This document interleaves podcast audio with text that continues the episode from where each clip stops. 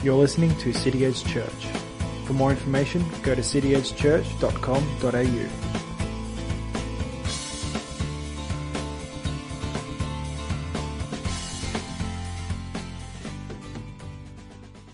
As you know, we've been working our way through John's Gospel, John chapter 4, and we've, uh, this week we come to the end of John chapter 4.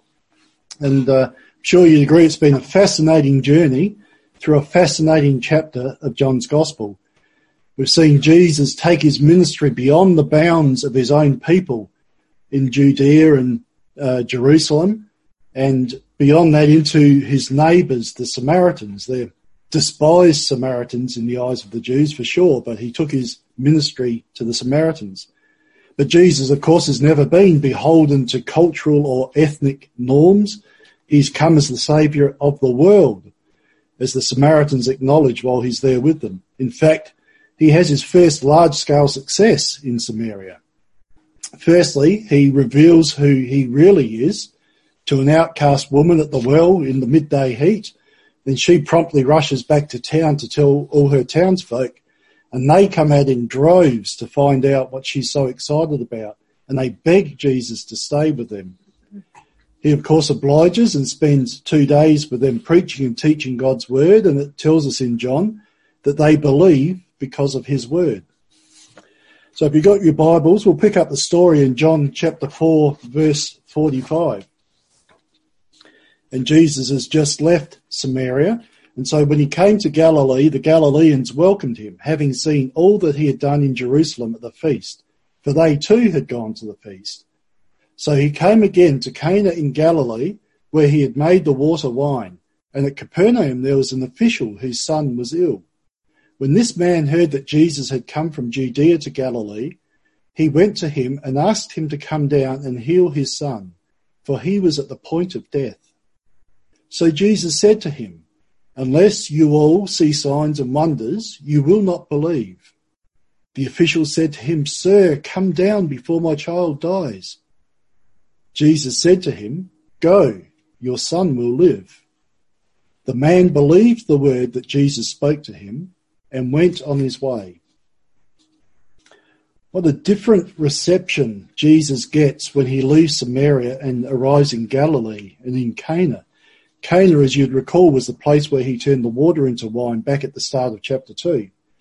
That was the first of seven miracles that John records in his gospel to help us to believe that Jesus Christ is the Son of God and that by believing we would have eternal life in his name. It's the purpose that John wrote this whole gospel. In contrast to the Samaritans, those despised half-breeds and heretics who believed because of what Jesus said, the Galileans wouldn't believe unless he performed for them. Unless you see signs and wonders, you will not believe, Jesus said to them. Clearly not the sort of reception that Jesus had hoped to get from them. Amongst this crowd is a man who also wants Jesus to perform a miracle. This man, though, is no commoner. He's a wealthy man. He's an important man. He's a man of status and power. He's a royal official, quite likely working directly for King Herod himself. And this wealthy, important and powerful man travels 30 kilometres up steep hills from Capernaum to see Jesus, the carpenter's son the itinerant preacher, a man no one had heard of not so long ago. But this man is not there as a curiosity seeker, hoping to be entertained by Jesus. He wants to see a miracle for a much more personal reason. His son is dying. In fact, his son is at the point of death. There's no time to lose. Jesus, you must come with me now. If you don't come now, it will be too late. He's insistent. Our English translations don't bring it out very clearly, but the original Greek tells us that he wouldn't let up. He kept on asking. He kept on pestering Jesus to come and heal his son. If you've ever had a loved one, and especially a child, seriously ill or dying, you'd know why he was so insistent. It's one of the most painful things any parent can experience. It's frightening. It's heartbreaking. It's despair inducing in equal measures. If you've been fortunate to avoid that pain in your life so far, don't hold your breath. It comes to everyone at some point. Pain and loss and grief and death are no respecter of person. They don't care how wealthy you are. They don't care how important you are. They don't care how cautious you are, nor how righteous you are. This man's wealth and his status couldn't protect him from this pain. And we're kidding ourselves if we think it'll protect us either. No doubt this man has called in the best doctors to treat his sons.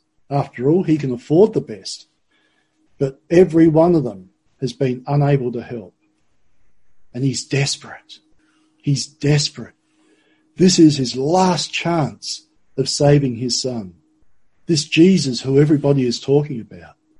This Jesus who seems to have the ability to heal the sick, the blind, the lame. But if he doesn't come now, it'll be too late. Where do you turn when all hope is gone? When all other paths have turned into dead ends? When even the specialists are left without answers? Do you seek out faith healers, quack cures, experimental treatments, special foods? Many do in their desperation. This man, in his desperation, was willing to debase himself to beg the help of this nobody that everybody is suddenly talking about. Maybe this Jesus can help. Of course, this man doesn't yet realize who Jesus is. Maybe Jesus has some special medicines that will heal his son. Maybe he's a special sort of doctor who can heal just by laying his hands on his son. It doesn't matter and he doesn't care how it happens. Just come on down before my son dies.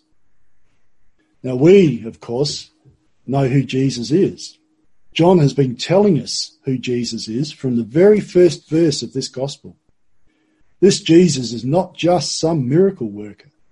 This Jesus is God himself in the flesh. This is he who created everything out of nothing. In the beginning was the word, it tells us in John 1 1. In the beginning was the word, and the word was with God, and the word was God. He was in the beginning with God. All things were made through him, and without him was not anything made that was made. In him was life, and the life was the light of men. That's why miracles come so easily to Jesus. He can create anything out of nothing, and he can grant life to anyone he wants with just a word. As this man is about to find out, Jesus' word alone is enough. He doesn't need to be present to perform his work. Jesus' word alone is enough to heal and to save. And thank God for that. If it wasn't, we'd all be in trouble. For where is Jesus now? He's in heaven with the Father. You might have noticed that we are not. Where are we? We're on earth, separated from his physical presence. And yet he is still able to heal us. He is still able to rescue us from our separation and our sin and our rebellion against God. He doesn't need to be physically present. Why then, I wonder, do we flock to see the next big thing on the Christian conference circuit? Why do we do pilgrimages to Redding, California, or to the Brownsville revival, or to the Toronto blessing in years gone by? Is it that we don't believe that Jesus can work from a distance? Is it that we, like the Galileans, need to see it for ourselves before we will believe? Verse 49, Sir, come down before my child dies. Jesus said to him, Go, your son will live. The man believed the word that Jesus spoke to him and went on his way. But Jesus ignores this man's request to come down to Capernaum. He has something better in mind for this man. And strangely, the better that Jesus has in mind involves the lack of his presence. I wonder what the man's first reaction was when Jesus basically said to him, No, I'm not going to come down. Did he have a bolt of pain shoot through his heart? A shock of despair? Of fear when Jesus said, Go instead of, Yes, I'll come? It would be only natural if that were the case. But whatever his instant reaction was, he got over that in a heartbeat. He believed the word that Jesus spoke to him and went on his way. What a lesson there is in that for us. Jesus first rebukes everyone because they come looking to be wowed by an entertainer. They come hoping to see miracles before their eyes. And Jesus grants them nothing. But this man, his motivation is different.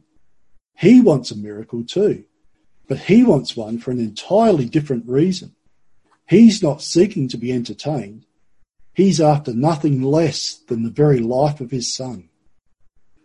And that's why I believe Jesus granted him his desire. Jesus knows all people, John told us back at the end of chapter 2. He knows what is in us and he will not be anyone's circus clown. But Jesus does respond to pain. He responds to need. He responds to suffering. It's just that he doesn't always respond in the ways we might hope for, in the ways we expect or the ways we've asked for. So Jesus told the man, Go, your son will live.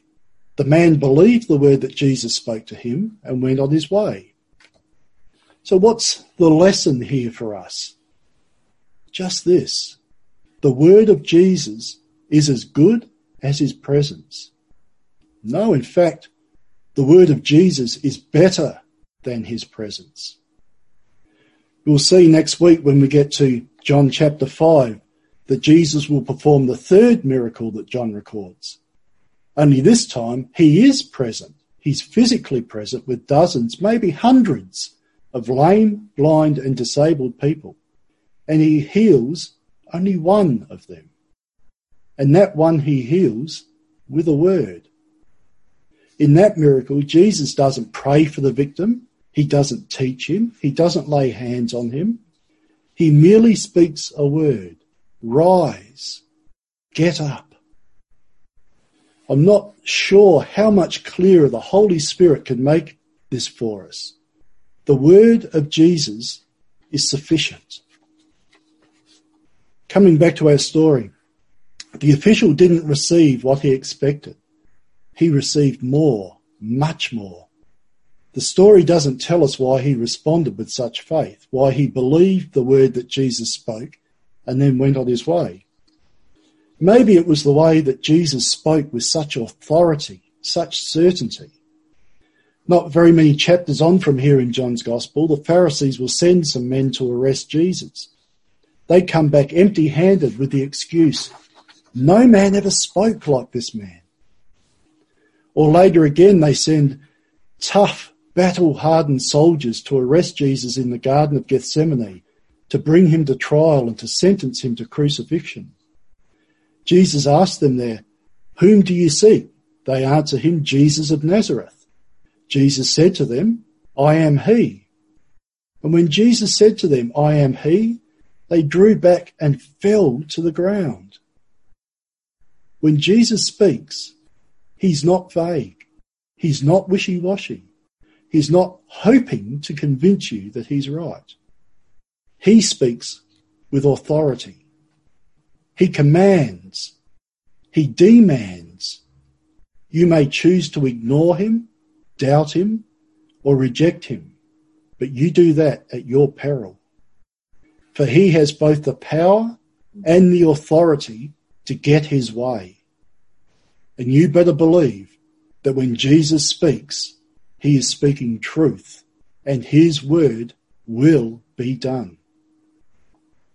Maybe that's why this man who moments before was begging for his son's life now believed the word that Jesus spoke to him and went on his way. Note the contrast between this man who believed the word that Jesus spoke to him with the rest of the Galileans who would not believe unless they saw signs and wonders. And there is the proof that this man trusted Jesus implicitly. He went on his way. He didn't beg anymore. Jesus spoke and that was it. The man believed. Just like the Samaritans, he didn't demand a sign. He didn't insist any longer that Jesus come down with him. He took Jesus at his word. In verse 51, as he was going down, he was returning home, his servants met him and told him that his son was recovering. So he asked them at the hour when he began to get better. Um, and they said to him, Yesterday at the seventh hour, the fever left him. The father knew that that was the hour when Jesus had said to him, Your son will live. And he himself believed, and all his household. This was now the second sign that Jesus did when he had come from Judea to Galilee.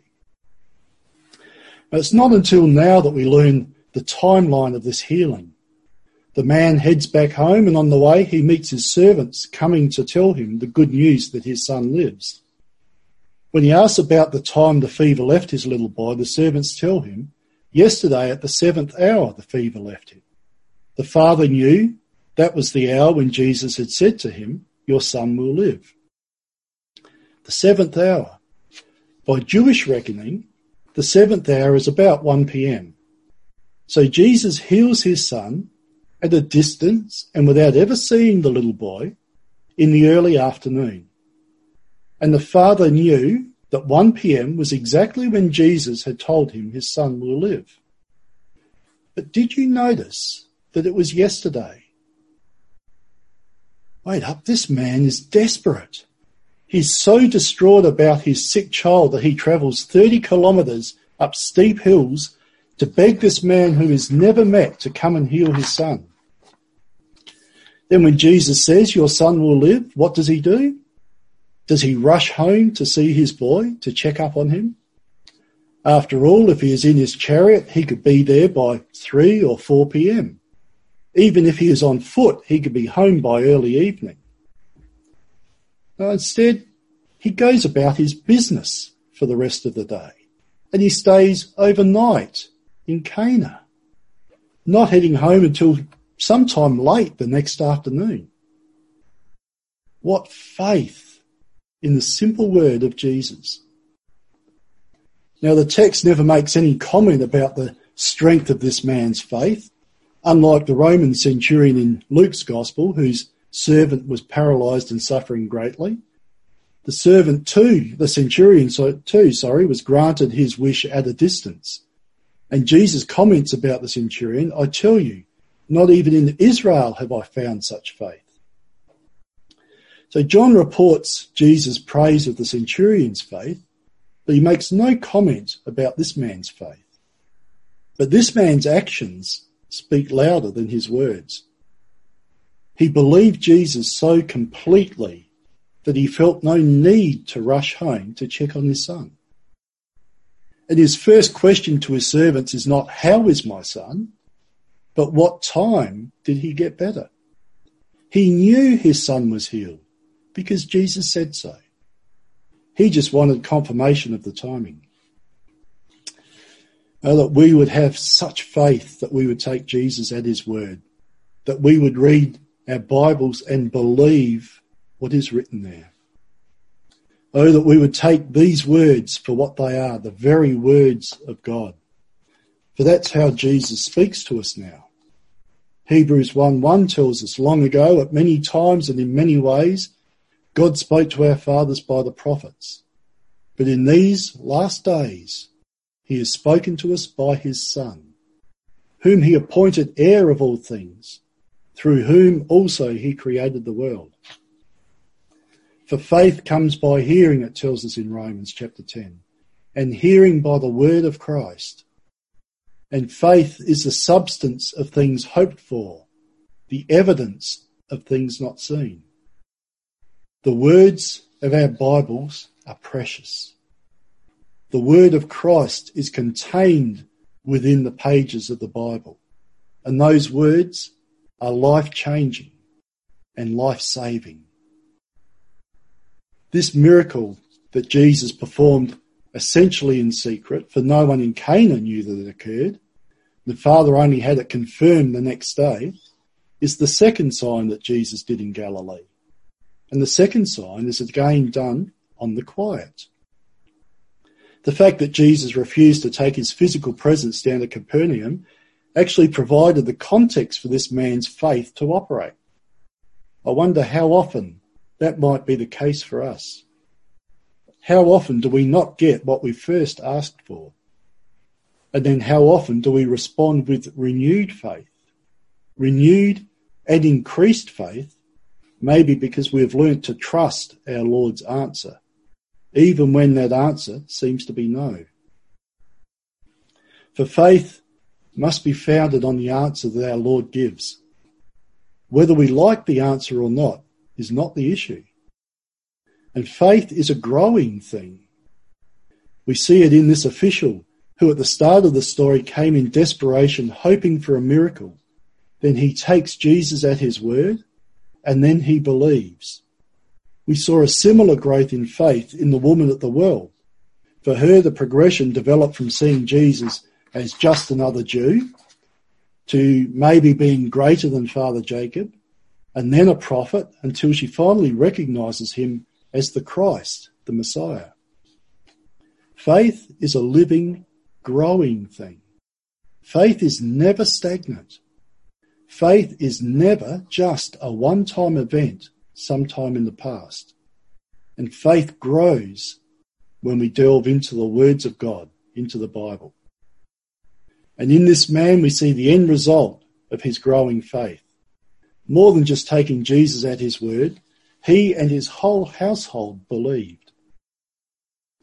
That's the purpose of John's whole gospel, that you would read about this Jesus Christ, the Son of God, and that you would believe.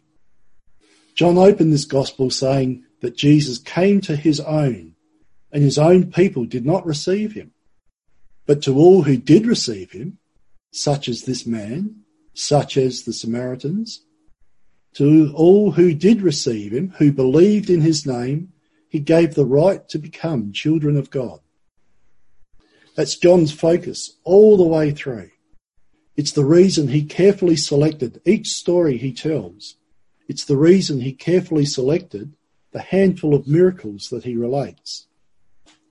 So the fact that the first two miracles that John documents are both performed out of sight, I think is significant. Remember when he turned water into wine? The only people who knew were the servants serving the wine. And now he heals the man's child, and no one is there to witness it. The servants back home don't know what happened. They only know that the boy suddenly gets well. That all tells me something about the value of miracles in stirring genuine, saving faith. After all, if miracles were that important and valuable in stirring genuine faith in Christ, you would expect that Jesus would want to draw attention to it every time he healed someone. You would expect that John would record hundreds of them instead of only seven. In contrast, what we see right throughout all four Gospels is that miracles have limited value in producing faith within someone. Of all the uncountable numbers of miracles that Jesus did during his three or so years of ministry, he ended up only with a handful of followers, and most of those cowered in fear and nearly drowned in despair when Jesus was executed. Jesus even makes it clear that raising someone from the dead won't necessarily cause a person to believe. Remember the story of the rich man and Lazarus who both died. The rich man in his torment begged for Lazarus to be sent back from the dead to warn his brothers. The story's in Luke chapter 16, verse 27. You'll notice Abraham's reply. The rich man says, I beg you, father, to send him to my father's house, for I have five brothers, so that he may warn them, lest they also come to this place of torment. But Abraham said to him, They have Moses and the prophets, let them hear them. And Moses and the prophets is the Jewish equivalent of our Bible. And he said, No, Father Abraham, but if someone goes to them from the dead, they will repent. Abraham said to him, If they do not hear Moses and the prophets, neither will they be convinced if someone rises from the dead. There's another Lazarus, Jesus' close friend, who Jesus did raise from the dead. This Lazarus has been dead for four days. And this story is actually another of the seven signs that John chose when he was writing this gospel. But when Jesus raised this Lazarus from the dead, what was the result? Many of the Jews, therefore, who had come with Mary had, and had seen what he did, believed in him. I wonder if these were many of the Jews that abandoned Jesus at his crucifixion. But many believed in him, but some of them went to the Pharisees and told them what Jesus had done. This miracle of raising someone from the dead caused some to believe, and it caused others to turn against Jesus. Some went and dobbed Jesus into the Pharisees, and John tells us that from that day on they made plans to put him to death. Surely, if someone to be raised, were to be raised from the dead, especially after four days dead, everybody would believe. But scripture tells us the opposite is mostly true. Even the resurrection of Jesus Christ himself from the dead has failed to cause most people to believe. If we're counting on signs and wonders to bring our friends and our family to faith, we'll likely be disappointed. For that is not what signs and wonders are designed to do.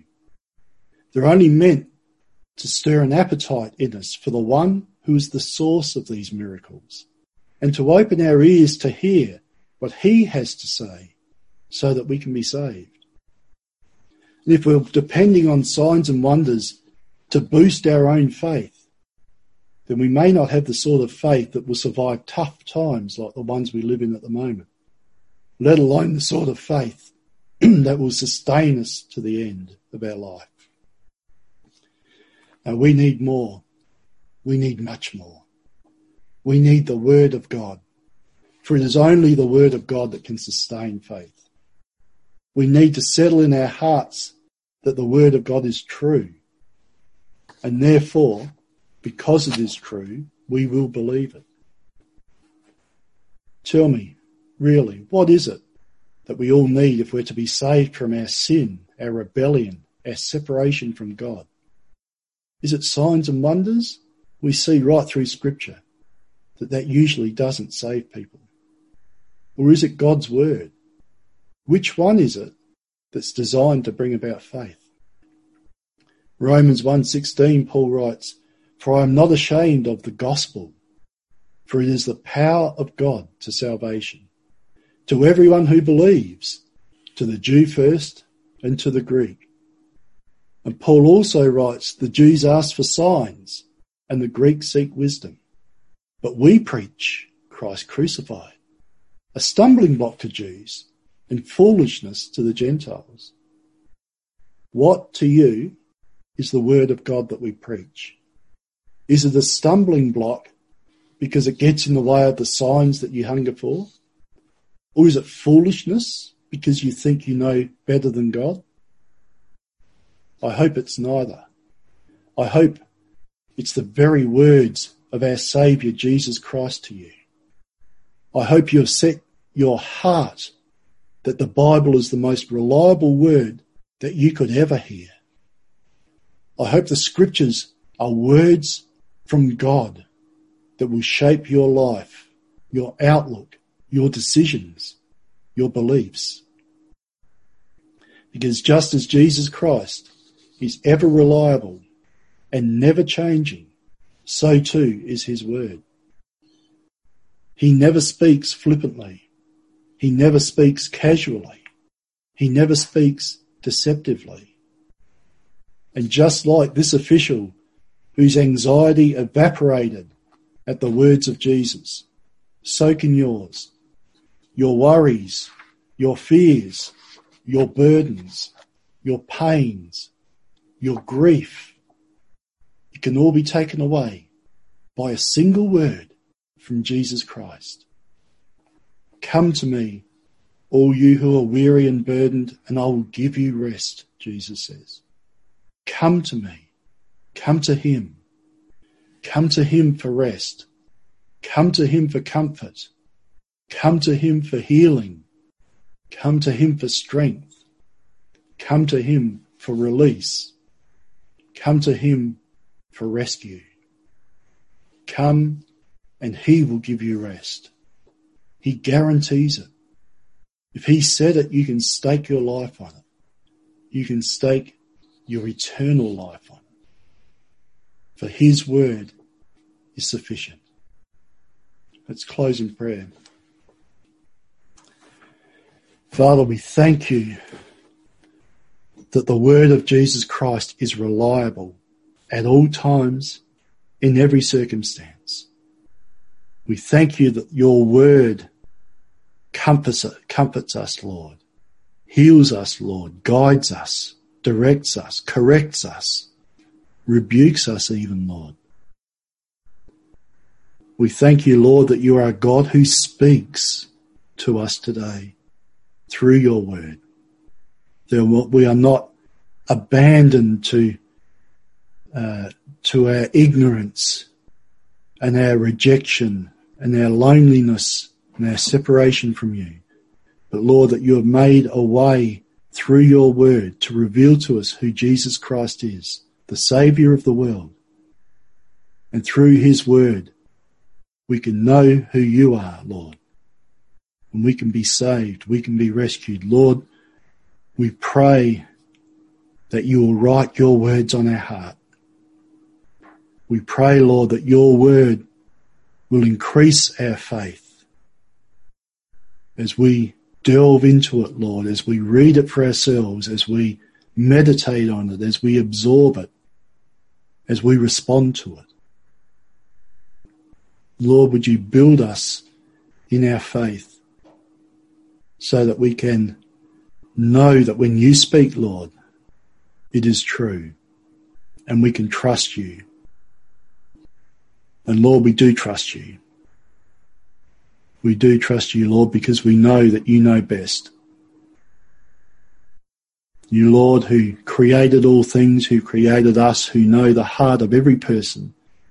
You know what is best for each one of us, Lord, and we put our trust in you that you will guide us and lead us through every day of our life and keep us safe. And even those times, Lord, when your answer seems to be no or unclear to us or wait, we will continue to trust you, Lord, for we know the plans and purposes that you have for us, Lord, are for our good.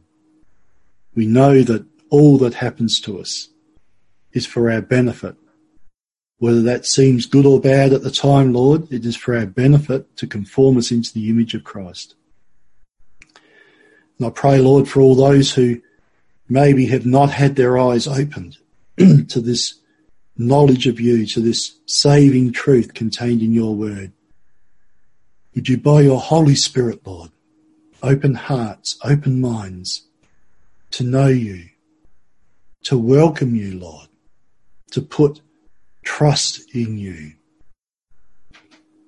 Would you bring salvation, Lord, to those who have been stumbling in the dark for so long.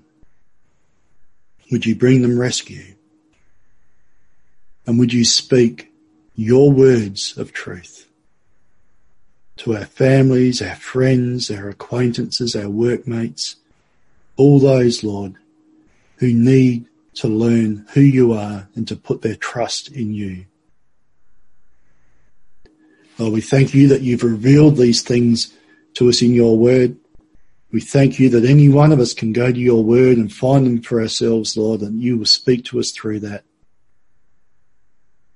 We thank you that you don't remain a hidden God. We thank you that you're a God who hears and who answers us.